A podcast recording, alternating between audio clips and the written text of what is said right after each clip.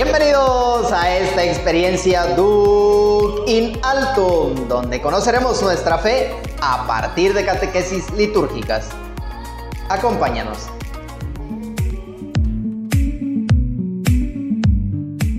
Bienvenidos a esta sección de catequesis litúrgicas de tu programa favorito, Duc in Altum, un espacio donde dialogamos sobre el quehacer de la iglesia. Acompáñanos y descubre algo nuevo de tu fe. Hoy veremos el sacramento del orden, su segunda parte. Hola Omar, bienvenido a este nuevo episodio de Catequesis Litúrgicas. El día de hoy nos espera un gran programa. Nuevamente contamos con un gran invitado, con una experiencia particular del sacerdocio, tanto personal como a nivel comunitario. Él nos viene a compartir su experiencia en este sacramento, pero antes de presentarlo, adelantemos nuestro contenido a desarrollar. Lo primero que veremos es la fundamentación del sacramento. ¿A qué se debe la importancia de este sacramento? ¿Cuáles son las funciones principales? Y conoceremos también la experiencia sacerdotal de nuestro invitado.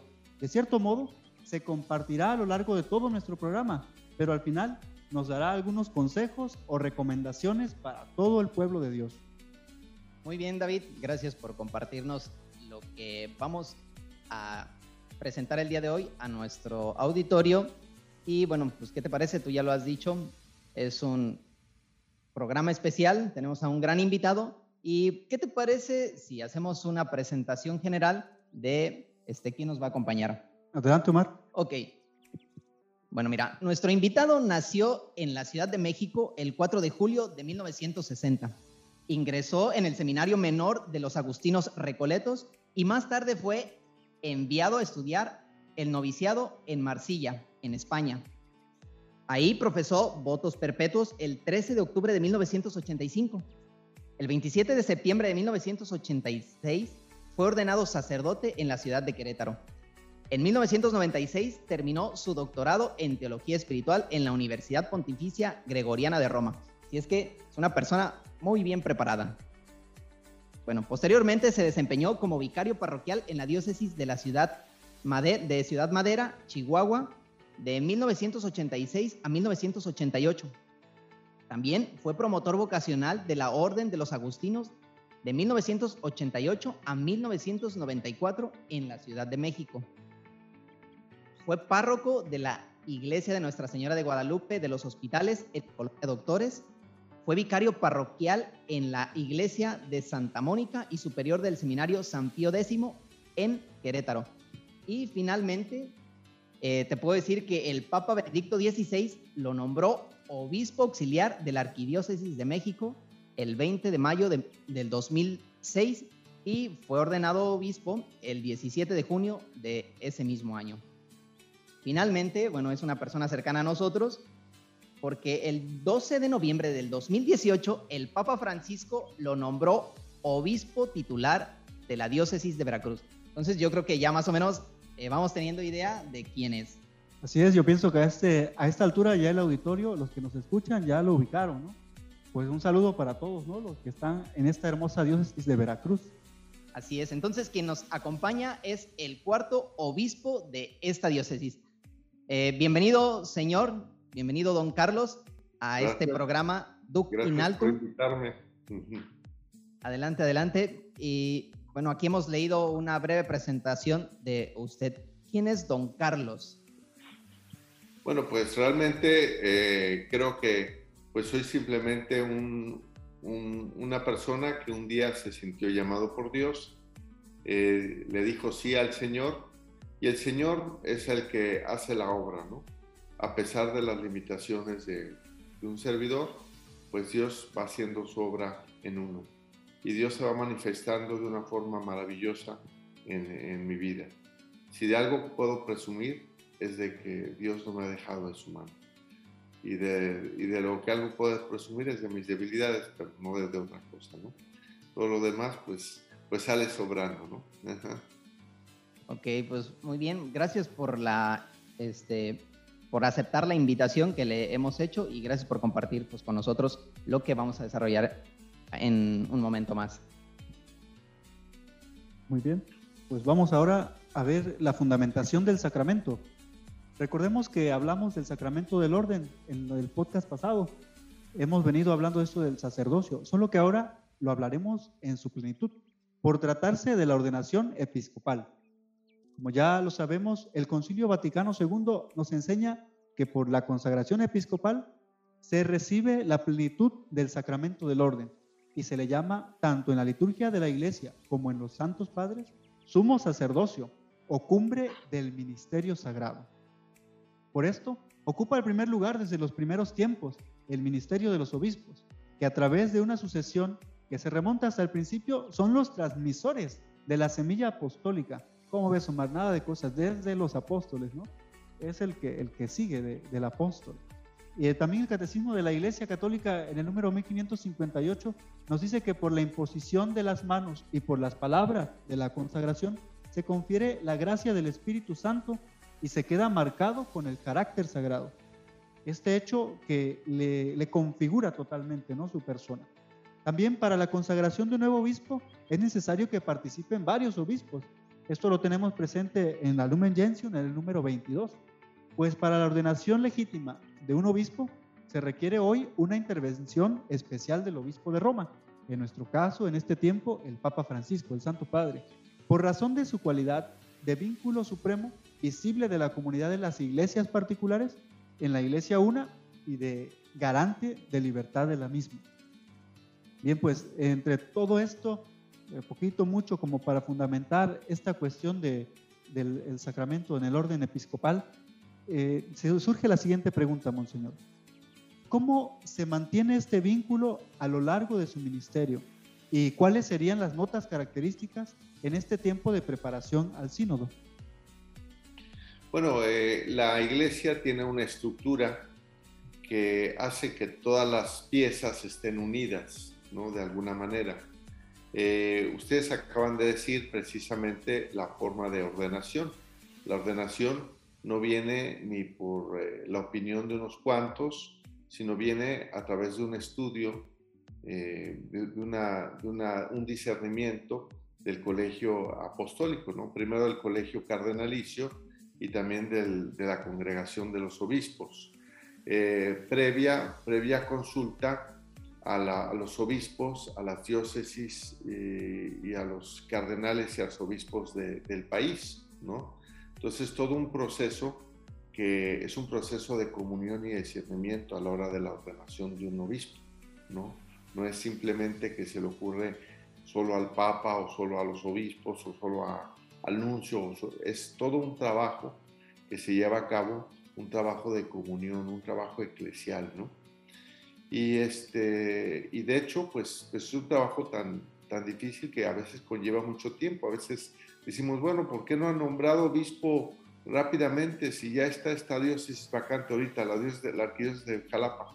Bueno, pues porque se lleva todo un proceso de discernimiento y que conlleva mucho, mucho trabajo, ¿no? Más, más del que se piensa, ¿no? Eh, es mucho estudio, mucho discernimiento, mucho conocer, mucho escuchar, eh, escuchar a todos los eh, que se implican en este, en este proceso de discernimiento. Están los colegios, ¿verdad? El colegio cardenalicio, que son los cardenales, son los consejeros del Papa, que él los elige directamente, ¿verdad? Está el Ustedes saben que hay tres grados en el, sacerdocio, ¿no?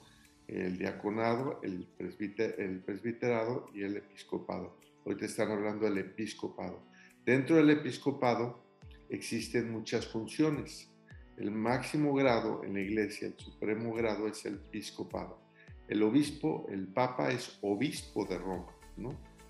Eh, pero las funciones dentro de los obispos son distintas. El obispo de Roma tiene la función de presidir a todas las iglesias, de ser la cabeza de todas las iglesias. Pero también existen otras funciones como son el colegio cardenalicio, que tiene la función de ser consejeros del Papa.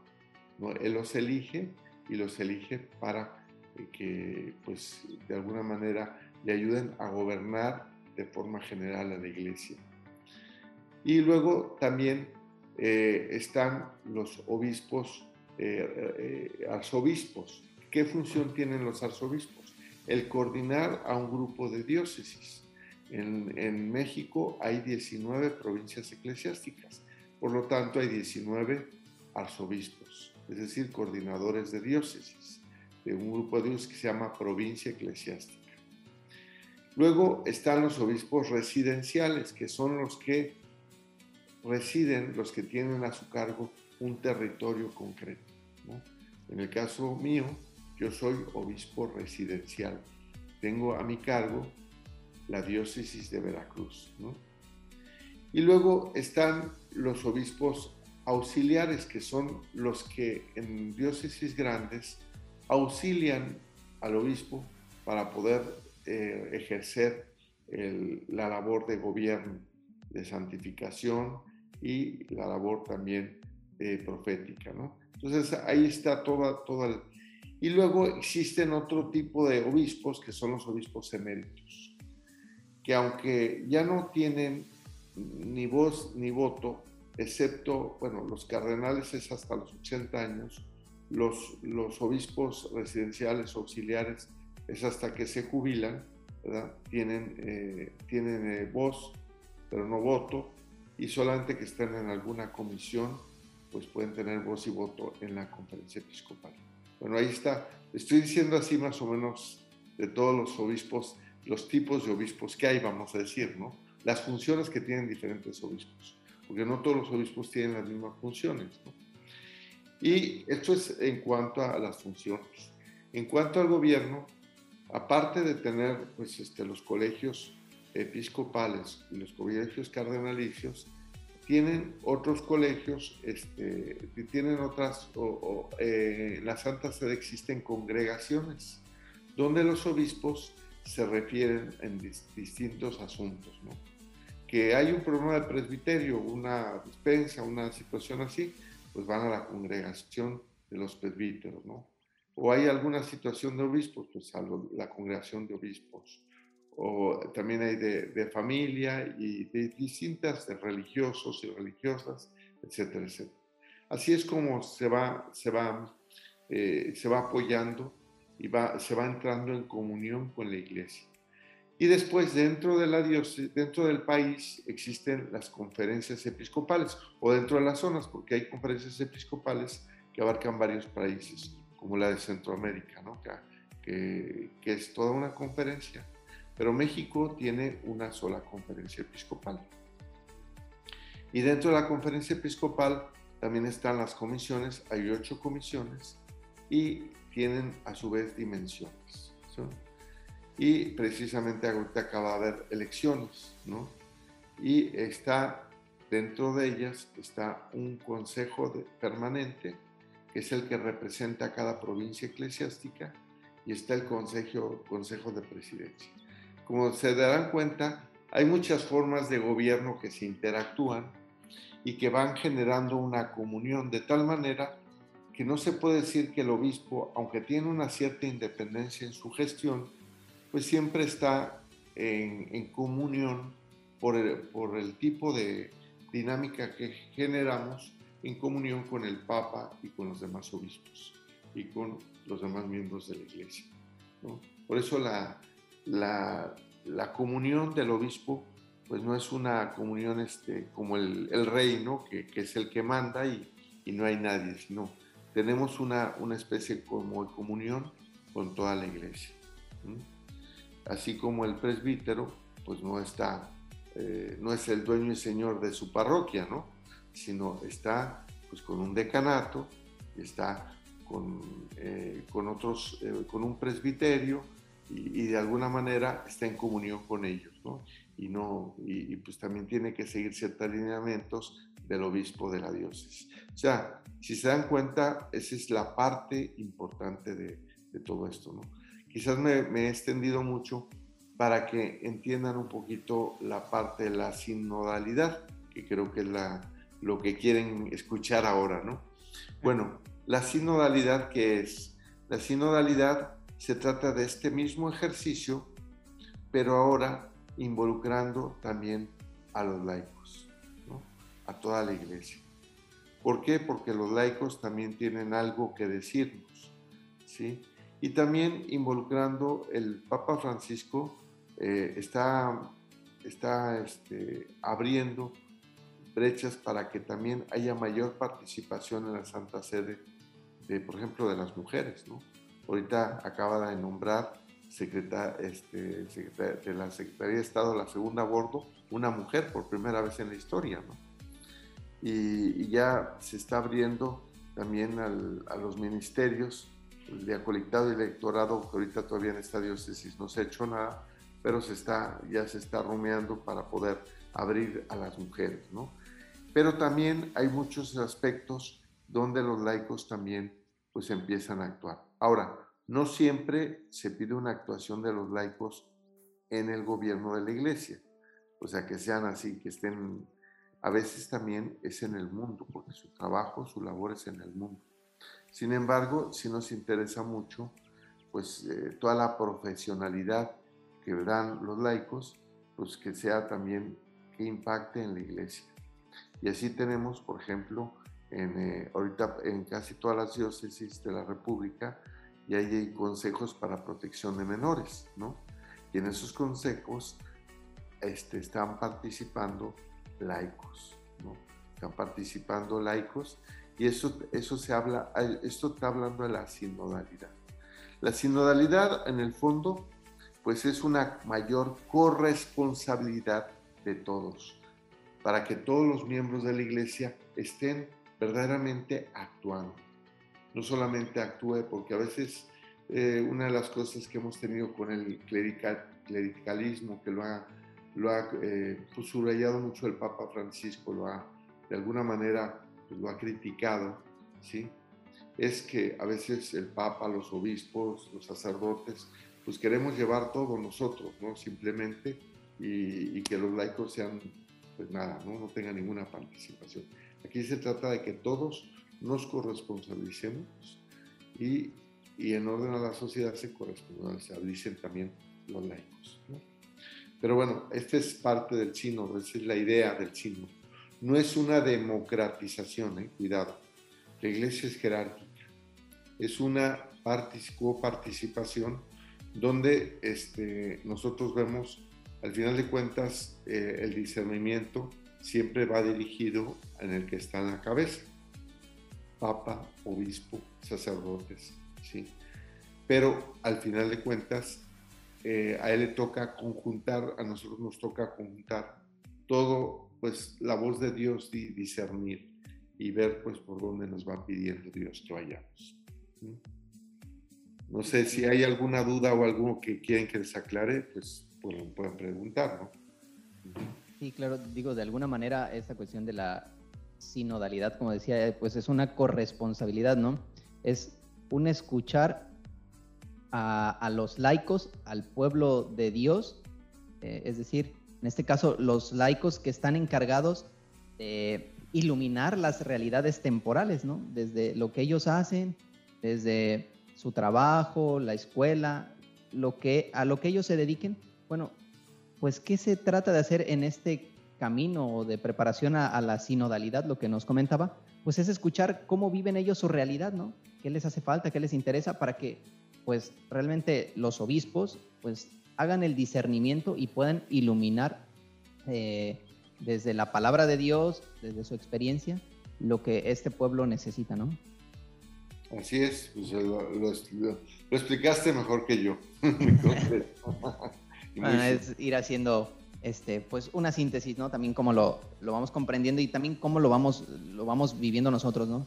Es, es decir, todos como laicos estamos también llamados a participar dentro de, de, la, de, la, propia iglesia, ¿no? Ya decía, es jerárquica, pero cada quien participa según, dirá también el derecho canónico, según su modo, ¿no?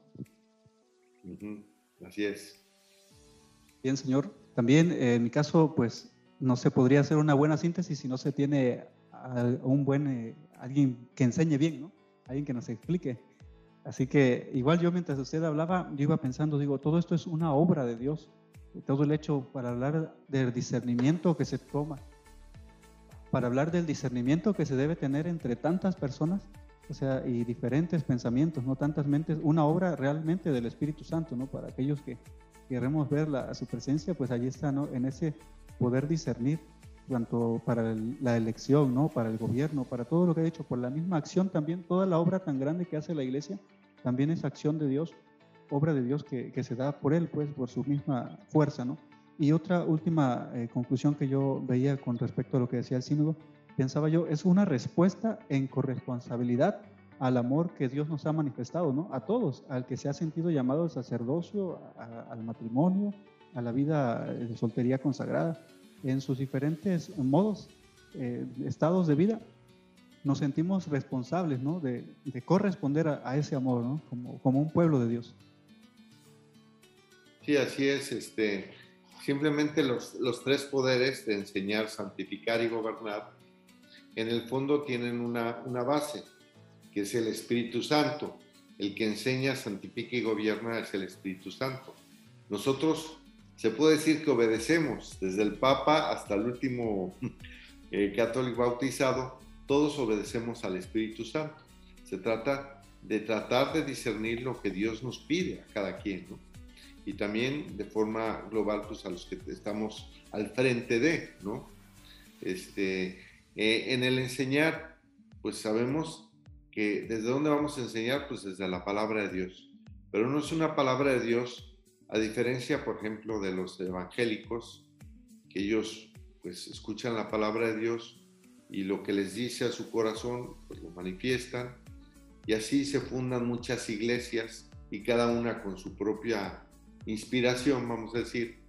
En la, en la, en la iglesia católica, precisamente un principio que se da es el principio de comunión sí, se escucha la palabra de Dios, pero dentro de un contexto de la doctrina de fe, ¿verdad?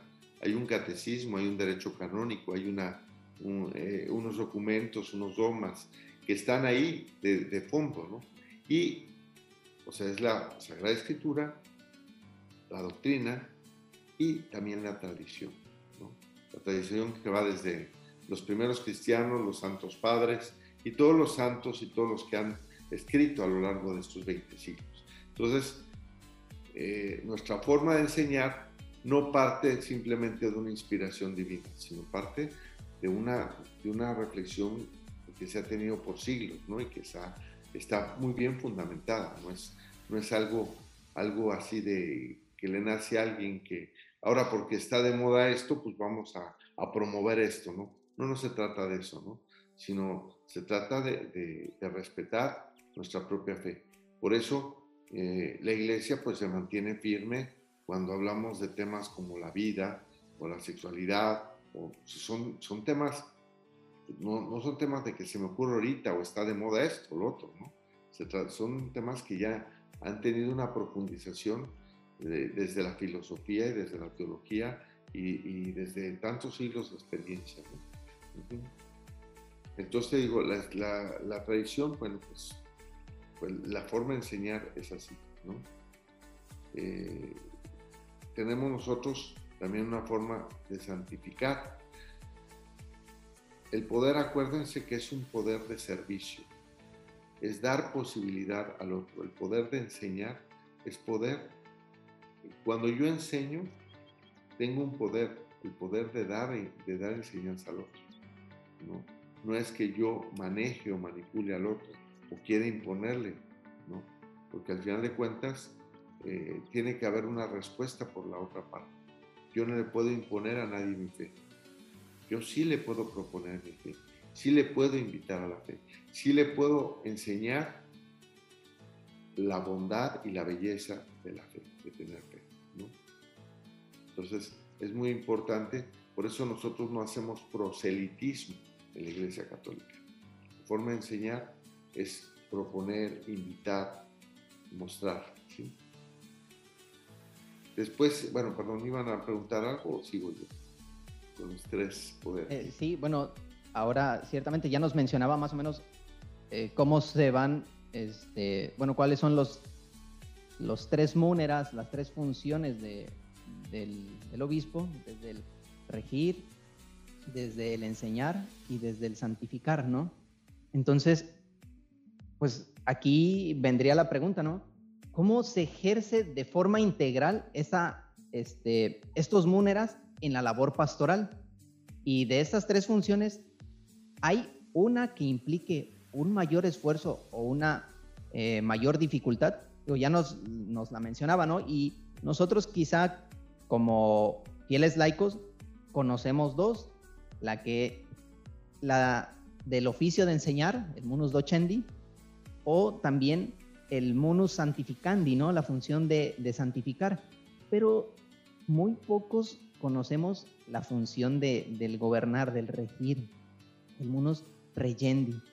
Entonces, sería más o menos así. Yo creo, digo, no, no, no intento contestar la pregunta, ¿no? Simplemente yo este, pienso eso. Creo que la, la, que mayor dificultad tiene, pues será esa de, del munus docendi, pero bueno, no sé su experiencia. Entonces, resumiendo, ¿cuál de, estos, de estas tres funciones es la que implica mayor esfuerzo y también la otra es cómo es que se integran estas tres funciones en la labor pastoral. Bueno, mira, eh, yo creo que las tres son, requieren un esfuerzo y requieren un trabajo muy fuerte, ¿sí? Porque el enseñar no es tan fácil.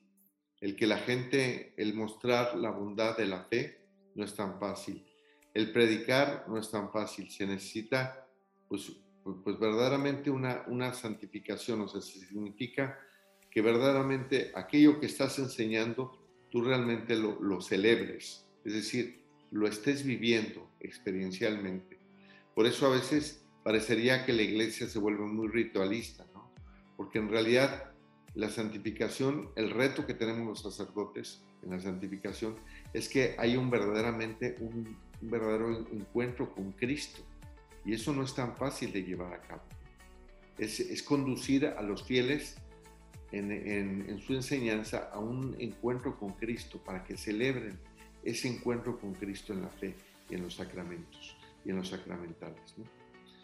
Tienen razón, la parte de gobernar quizás es la parte um, más que más difícil, pues más ingrata del, del pastor. Porque al final de cuentas, eh, no sé si sepan lo que significa la palabra obispo, ¿no? Obispo significa vigilante, el que, el que está arriba el que vigila todo, ¿no? Y de alguna manera nosotros tenemos que vigilar, pero no como jueces, ¿no? Ni como, eh, no sé, como, como alguien que está encima, ¿no? Dando a ver a quién le da el palo, ¿no? Sino como un pastor, ¿no? Acompañar a todos. Eh, a veces, pues no, cuando alguien me dice, no, es que, ¿por qué en una compañía, si una persona no funciona, se le, se le corre ya, ¿no? Y a, pues, a, otra cosa, ¿no? Aquí, ¿por qué? Pues, pues aquí es como, yo les, siempre les digo, es como un padre con sus hijos. Un padre, pues siempre quiere que su hijo sea cada día mejor. Y aunque vaya por caminos chuecos, pues trata de enderezarlo y trata de corregirlo para que pues vaya por el camino mejor, ¿no? No, no le corta la cabeza y le dice, tú ya no eres mi hijo y te voy a dar la para afuera, ¿no? Sino siempre, pues trata a un buen padre, pues trata siempre de acompañar a su hijo. Y aunque su hijo meta la pata, pues trata de ayudarlo para que siga adelante, ¿no? Y para que él, pues, sea una persona buena. Pues lo mismo sucede. Por eso el, el, es tan difícil a veces la labor de, del obispo, porque tiene que ir acompañando a cada sacerdote. ¿no? En medio de las dificultades que como ser humano todos tenemos, porque nadie somos perfectos, ¿no? Ni nacimos perfectos, tenemos que perfeccionarnos, ¿no? Entonces, eh, la parte de gobernar, tienes razón, hoy día, justamente en esta nueva época, nosotros tenemos que generar los obispos una nueva cultura en los sacerdotes, ¿no? Y en ustedes, seminaristas, en todos, una nueva cultura porque la vida nos está pidiendo y precisamente esta parte de la sinodalidad quiere hacernos, eh, el Papa nos está impulsando para ir haciendo esta ¿no? y este, este cambio, ¿verdad? Que necesitamos tener desde las raíces. Hoy día, pues ya no podemos administrar como se administraba hace 20 años o 10 años, ¿no? Ya no podemos eh, gobernar o regir a la comunidad como se hacía hace poco, sino que ya se está generando un cambio. Ahorita, por ejemplo, esta parte de la pandemia, pues ha marcado pues unos paradigmas, ha roto unos paradigmas que ahorita no tenemos, ¿no? Ahorita me decía el, padre Fidel del Seminario Menor, no, pues es, que antes teníamos una revista y, la, la, vendíamos y no sé qué. Digo, mira, ahorita en este momento olvídate de revistas, no puede haber cosas públicas, no puede haber cosas, este, eh, eh, ya no hay papeles ahorita en las iglesias, ¿no? Mejor hagan podcast. Sí, que hagan podcast, mira, ahí está muy bien. Entonces, eso lo están haciendo ustedes, ¿no? Las nuevas generaciones están generando una nueva dinámica, ¿sí? Este, de alguna manera también están jalando al obispo y a la iglesia, ustedes como jóvenes, ¿no? Están jalándolos a generar una nueva cultura, eh, una nueva cultura. El mismo Fidel me decía, no, pues ahora ya yo llevo eh, los seminaristas en casa, los llevo, pues eh, hago sesiones de Zoom y con ellos pues voy, voy acompañándolos, ¿no? Pero también tengo reuniones presenciales, entonces ya se está generando una nueva forma de trabajar que yo creo que pues se va a quedar, ya llegó para quedarse, ¿no? Y esto no quiere decir que todo lo vayamos a hacer virtual. Pues hay que hacer, pues, sabemos que lo presencial también es muy importante, ¿no? Pero ya hay otra, otra forma que va cambiando ya muchos paradigmas que teníamos antes ya establecidos, ¿no?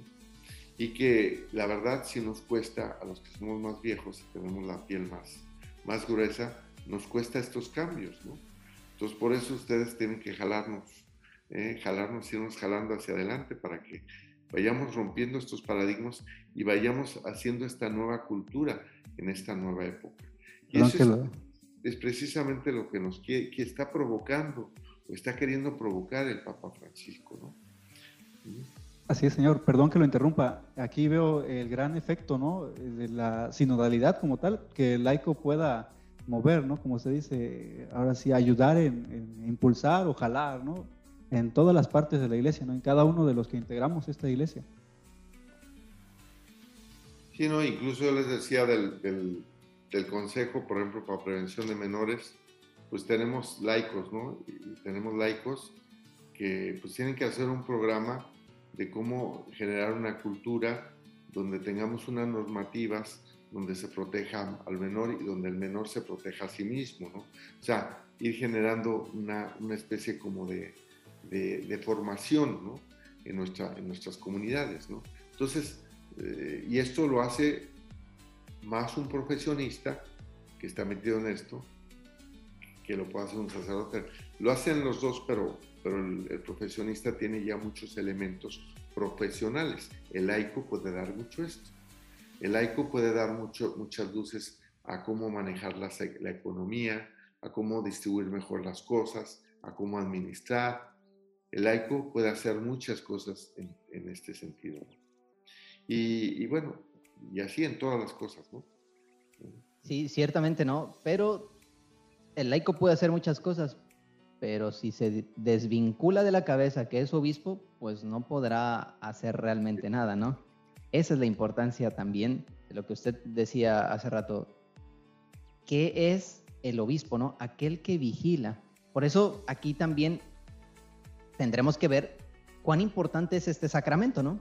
Ya habíamos escuchado anteriormente la importancia de, este sacramento, bueno, que se debe, este, este sacramento de los obispos, bueno, son aquellos que congregan a la Iglesia Universal en el Señor, que fundó este, en los apóstoles y edificó sobre los bienaventurados, eh, sobre el bienaventurado Pedro, que es la cabeza, siendo el propio Cristo Jesús la piedra angular. Esto más o menos nos lo dice la Lumen Gentium en el número 19.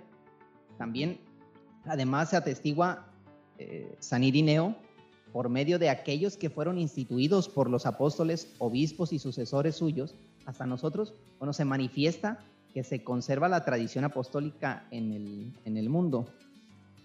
Los obispos pues, son ante todo apóstoles, ya también en un principio usted nos los, nos los decía, son testigos fieles de Jesús que los ha llamado personalmente a su lado y los ha enviado. de este modo pues llevan a Cristo a los hombres y a los hombres los llevan a Cristo.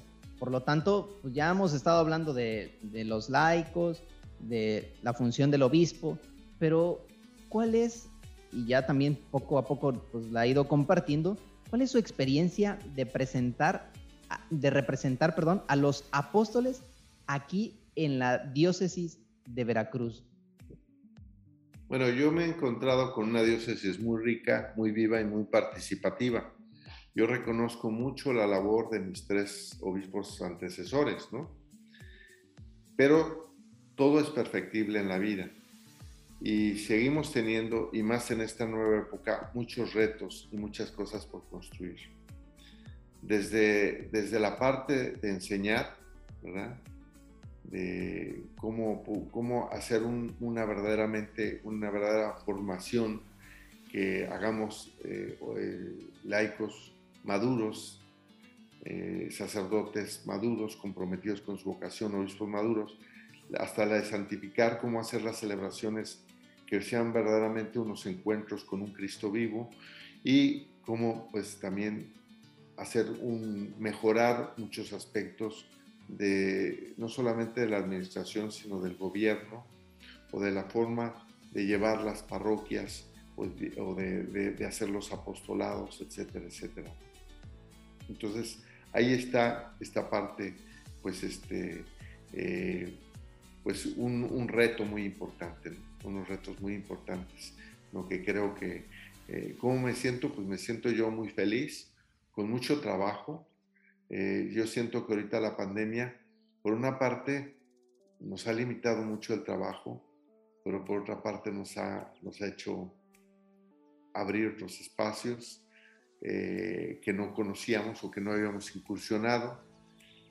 Por una parte, este, me hizo más trabajar al interno en la estructura de la diócesis. Eh, he estado trabajando mucho lo administrativo y lo jurídico en estos meses, ¿no? precisamente porque era lo que se prestaba más a trabajar, por, estar un poco, no tener tanto, normalmente el obispo siempre está saliendo, ahorita ya empiezo a salir mucho y ya pues no tengo tiempo ni de, nada, ¿no? estoy todo el tiempo saliendo, pero que esa es la labor del obispo.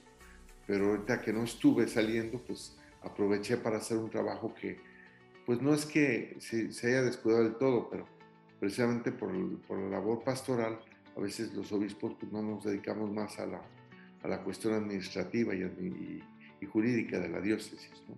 Entonces, esa parte, pues yo creo que se ha ido adelantando mucho. Ha sido también un parteaguas en la diócesis. Muy bien, eh, don Carlos, ya lo decía, este, pues le ha tocado este tiempo de pandemia, le ha tocado este tiempo de, estar un poco encerrado, un poco guardado, ya lo decía, que le tocó trabajar la cuestión muy interna, ¿no? La, la, cuestión de lo que nos platicaba hace rato, ¿no? La función de gobernar, ¿no? Toda la cuestión eh, de derecho, toda la cuestión de, por así decirlo, de, de, escritorio que conlleva un obispo, ¿no? Porque no solamente se dedica a estar celebrando, a hacer confirmaciones, este, sino también pues ir conociendo las realidades, las problemáticas que va presentando su propia diócesis, ¿no? Sí, así es. Bien, pues ahora vamos a pasar ya, señor, a la parte final. Prácticamente, pues ya nos ha compartido muchas, muchas experiencias, eh, su conocimiento, pero pues ahora esperemos nos comparta las necesidades de su ministerio, ¿verdad? En relación con sus sacerdotes y los fieles laicos. Para esto, le hacemos la siguiente pregunta. Como obispo de una diócesis, ¿qué le pide a los sacerdotes, a sus sacerdotes, y qué le pide a los fieles laicos? Ah, pues a nosotros, ¿no? Como laicos. ¿Cuáles serían como que esas eh, buenas acciones que podríamos presentar nosotros, ¿no? Para apoyar en este trabajo, que no es de usted solamente, ¿no? Sino que nos haga partícipes de, esto? Sí, bueno, una mayor corresponsabilidad en todos los aspectos, tanto en el aspecto de enseñar, santificar y gobernar, pero al mismo tiempo de que pues cada quien vaya mostrando sus, sus, carismas, sus dones y los vaya poniendo al, servicio de la diócesis, también pues no olvidarse de vivir este principio de unión, de comunión, de estar, por eso es tan importante las juntas de decanato, las juntas de presbiterio, es tan importante asistir a los retiros juntos, es tan importante este, tener convivencias entre las etapas, entre los sacerdotes de una forma libre, eh, tener ciertas celebraciones juntos. O sea, yo creo que es muy importante esa convivencia, eh, porque en la convivencia es como vamos armando también los, no, son, no somos, no estamos en una empresa fría donde no tengamos que ver unos con otros, ¿no? Todos somos importantes y todos somos valiosos, ¿no? Desde el, desde el obispo hasta el seminarista que acaba de entrar o el que está promoviendo su vocación, está tratando de discernir su vocación para entrar al seminario. Todos somos importantes, ¿no? Para poder en cuanto a, la, a, la, pues a todo este proceso, ¿no? Entonces es importante eh, fomentar todo lo que sea esa comunión, o al mismo tiempo ese discernimiento de los carismas de cada uno. Y en cuanto al laico, pues bueno, una corresponsabilidad no solo para que ayude al sacerdote, sino sobre todo una corresponsabilidad en el mundo. Yo creo que esta es la parte que al, laico le toca. A mí me hablaban de las marchas. Bueno, ¿y por qué usted no se pone al frente de las marchas, ¿no? de la vida y etcétera, etcétera? Le digo, no, porque eso les toca a ustedes, los laicos. Ustedes tienen que participar en el mundo, en las cosas del mundo. Y tienen que dar su testimonio en el mundo. Si va el obispo, entonces quiere decir que el obispo está jalando. Ustedes ya tienen que actuar por sí solos. Ellos en su trabajo, con su familia, en su sociedad. Eh, eh, pues hablar. Eh, de alguna manera decir por qué defendemos la vida, por qué defendemos a la mujer, por qué defendemos el matrimonio, ¿verdad? Un hombre y una mujer, qué, sentido tiene para nosotros, ¿no? ¿no? Vamos a atacar a nadie ni vamos a buscar este, cortar cabezas a nadie, sino vamos a, manifestar la bondad de lo, en lo que creemos y en lo que Cristo pues, nos ha manifestado. ¿Para qué? Para, para generar esos valores consistentes en una sociedad tan líquida, donde parece que tanto todo cae, lo político, lo económico, lo social, el único que no cae es Cristo que nos sostiene, que está ahí siempre, permanente. Entonces es donde tenemos que poner nuestra, nuestra base en la vida. Y eso para los laicos y para los sacerdotes, no solamente para los sacerdotes. Muy bien, este, señor, pues siempre eh, estaremos escuchando últimamente esta, esta palabrita, ¿no? Sinodalidad, sinodalidad, sinodalidad, que es el, el nombre que va a llevar este sínodo, sínodo, ¿no? Caminemos juntos y eso es lo que pues realmente usted es lo que nos pide, ¿no? Este trabajo de corresponsabilidad, ¿no? Que los sacerdotes pongan al servicio de, la diócesis, bueno, sus frutos y que los fieles laicos pues hagan el trabajo que tienen que hacer, dar su testimonio desde la realidad en la que, en la que viven, ¿no? Ya lo decíamos hace rato, iluminar las realidades temporales. Entonces, todo esto es un caminar juntos, es un trabajo de sinodalidad, ¿no? Así es.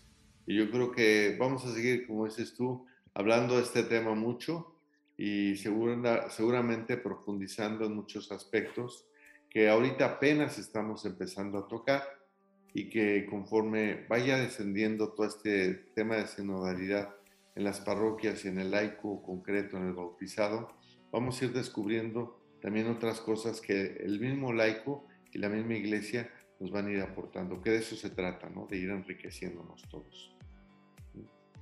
Muy bien, señor. Pues finalmente, pues una, unas preguntas ya no tanto eh, formales así como propiamente de la iglesia, ¿no? Sino ya de manera especial y de manera también personal, pues, ¿quién es don Carlos? ¿Qué le gusta hacer a don Carlos, obispo de Veracruz, este, en sus ratos libres? Bueno, a mí me gusta mucho eh, convivir con la gente, me gusta platicar con la gente, me gusta encontrarme con los demás, ¿no? Eh, me gusta, este, pues no sé, tener actividades, ¿verdad? Con los demás y de alguna manera esa parte, ¿no? De, convivencia para mí es muy importante, ¿no?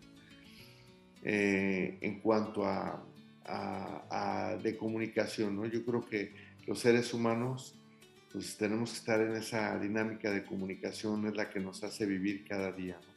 Lo que los demás nos van estimulando y nosotros vamos estimulando a los demás con nuestra vida y con nuestros intereses. ¿no?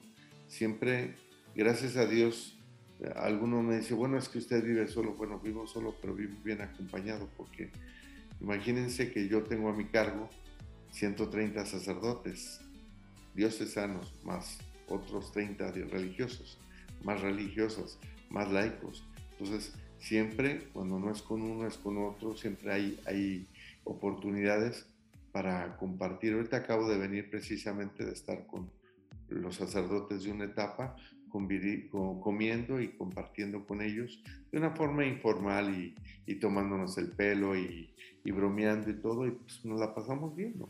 Un ratillo, ¿no? Estar, estar juntos, eso es, eso es para mí eh, la mayor dicha, ¿no? Claro, porque no todo es este eh, trabajo, trabajo, celebrar, celebrar, enseñar, este, estar eh, como rigiendo, gobernando su, propia diócesis, ¿no? Sino lo que usted comentaba, es interactuar para ir conociendo, a final de cuentas, a sus sacerdotes, pero también a sus laicos, ¿no?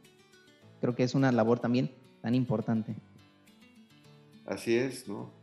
pues yo creo que entre más comunicación hay entre todos, pues más, este, y, yo créanme que siento que me faltan muchas tareas pendientes, ¿no? Eh, también con ustedes, con los seminaristas, con, ahorita con la pandemia, pues como que nos hemos cerrado mucho, ¿no? Y me está costando, y yo creo que como a todos nos va a costar, un poco abrirnos otra vez a la, a la dinámica de estar saliendo, estar viendo aquí y visitando aquello y lo otro. Pero yo creo que es un esfuerzo que tenemos que ir haciendo todos en estos meses, ¿no? Para poder, este, pues, volver a cierta normalidad, hasta que no haya, pues, un cambio radical, ¿verdad? Aunque tengamos que usar cubrebocas y todo, por tratar de, estar este, en esta conviabilidad que, que es una, una de las partes esenciales de nuestra fe, ¿no? Acuérdense que eh, las comunidades se formaban, las primitivas comunidades de Jerusalén, pues, la primera comunidad pues es que tenían un solo corazón y un alma dirigidos hacia Dios y compartían todo lo que eran y lo que tenían. Y eso es lo esencial de nuestra fe. Eh, y eso es lo esencial, nos lo enseña la Eucaristía. Por eso pues yo creo que, y eso es lo que nos hace vivir como seres humanos. Si vemos cuál es la esencialidad de nuestro ser, es ahí eh, pues caminar juntos y unidos. Bien, pues a mí me hace pensar, bueno, todo esto que se ha dicho en el hecho del encuentro, ¿no? La gracia del encuentro. Eh, cuando yo me encuentro con el otro, me descubro a mí mismo y puedo mirar la voluntad también de Dios, ¿no? Esta obra de Dios tan grande que se da en el encuentro de tantos eh, fieles eh, en general, ¿no? El laico, el, sacerdote, el obispo, que juntos pues caminamos y, y creamos esta unidad. Es para mí interesante este hecho, ¿no? Y pues me quedo con eso que se trata de personas, ¿no? Todo esto Dios lo ha instituido, lo, nos lo ha dejado para poder llegar hacia Él, ¿no? Todo es una, una familia que camina hacia Dios y en este mundo, ¿no? Es también esa, esa gracia que me, me ayuda a descubrirme, ¿no? A descubrir al, al, otro que acompaña, al mayor, como lo ha dicho, ¿no? Al pequeño, al que va creciendo en la fe, pero todos en una misma unidad, ¿no? Con ahora sí un mismo corazón, como lo ha, lo ha ya planteado usted en los primeros cristianos esta parte también tan importante, ¿no? Lo afectivo, de cierta forma, de Dios, que es el primero en amarnos y que en nosotros también se manifiesta con el hermano, ¿no? Ahí se concretiza este amor que Dios me ha tenido, el amor que le tiene Dios a aquella persona cuando me lo manifiesta a mí, Es, este, pues, grande todo este hecho, ¿no? Toda esta estructura necesaria para caminar juntos. Muy bien, pues sí. Mejor no lo pudiste haber dicho. Gracias, señor. Pues muy bien, señor. Creo que hemos llegado a esta al final de, este episodio. No sé si pues de todo este compartir tenga alguna conclusión o quiera decirle algo a todos aquellos que nos que nos escuchan? Pues no más que, que ánimo y que pues empecemos a caminar en este camino de sinodalidad, de acompañamiento de unos por otros, de aprender a escuchar a los demás y aprender a interactuar con los demás. Y no cerrarnos, eh, no caer en el pecado de cerrarnos en nosotros mismos, que eso es pues el, fruto ¿verdad? Más, más pobre que podríamos tener, sino pues abrirnos al hermano para poder pues vivir, vivir y construir el reino de Dios. muy bien, pues muchas gracias. Eh, ya David también a grandes rasgos daba su conclusión y bueno, yo me quedo con, pues, con esta conclusión, ¿no? Saber valorar la función propiamente del obispo en, en los tres oficios que ya usted nos compartía y nos, enseñaba, ¿no? Que también, pues usted va delegando ese oficio de enseñar, este ministerio de la palabra que lo comparte con los, con los sacerdotes, que creo yo, considero que es tan importante para seguir llevando al pueblo santo de Dios al encuentro con Jesús. ¿no? Esa, esa es mi, bueno, pues mi conclusión, la verdadera función del obispo, que no solamente queda en, en la función de enseñar, sino en el santificar, pero también en el regir, ¿no? Una labor que pues no es, no es fácil, no es sencilla, ya usted nos, nos lo comentaba. Y bueno, se valora la función, o más bien eh, la vocación al sacerdocio a partir del, del, episcopado, ¿no? Ser pastor de toda una comunidad, ser padre también de todos, este, de todos los sacerdotes, ¿no? Pues le toca un gran reto, lleva sobre su espalda toda la diócesis de Veracruz, Esperemos que no pesemos mucho. Pues yo les pido así como el Papa siempre pide oraciones, yo también pido oraciones a ustedes por mí, ¿no? Porque al final de cuentas, pues yo me siento un gran pecador, indigno de todo esto, en el sentido de que siento que si no fuera porque esto lo lleva el Señor y no yo, pues mira, la verdad es que, pero gracias a Dios, Dios me ama, se, ama, se manifiesta constantemente, ¿no? Y su gracia se manifiesta en en, pues en toda la diócesis, ¿no?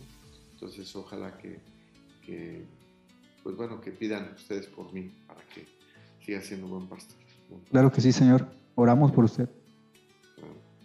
Pues muy bien, este, don Carlos, muchísimas gracias por acompañarnos en este episodio. Esperamos que no sea la primera vez, sino que en un futuro pueda acompañarnos este, en otro episodio más, nos comparta eh, algo más dentro de nuestro apartado, que es, son las catequesis este, litúrgicas. Pues muchísimas gracias, gracias por este tiempo que ha determinado para nosotros, para grabar, para también tener de manera virtual eh, un encuentro con su, con su pueblo, ¿no? con su Grey. Dios le siga bendiciendo, lo colme de muchos dones para que pues pueda seguir haciendo la voluntad de Dios. Y su ministerio episcopal lo siga iluminando y lo siga este, fortaleciendo. Muchísimas gracias y Dios le bendiga. Muchas gracias a ustedes por invitarme a este programa y espero, eh, estoy dispuesto cuando me llamen a estar con ustedes. Gracias. Muchas gracias, Monseñor. Dios le bendiga. Igualmente. Bien, pues no te olvides de seguirnos en nuestras redes sociales, de compartir nuestro contenido. Y si quieres escribirnos, lo puedes hacer dejándonos tu comentario en Instagram, donde nos encontrarás como Duc Inaltum o Remar Mar Adentro, o mandando un correo a discipuli.yesu.2021.gmail.com. Bueno, esto ha sido todo por hoy y recuerda, Laudetur Jesus Christus. Alabado sea Jesucristo. Hasta, la, próxima.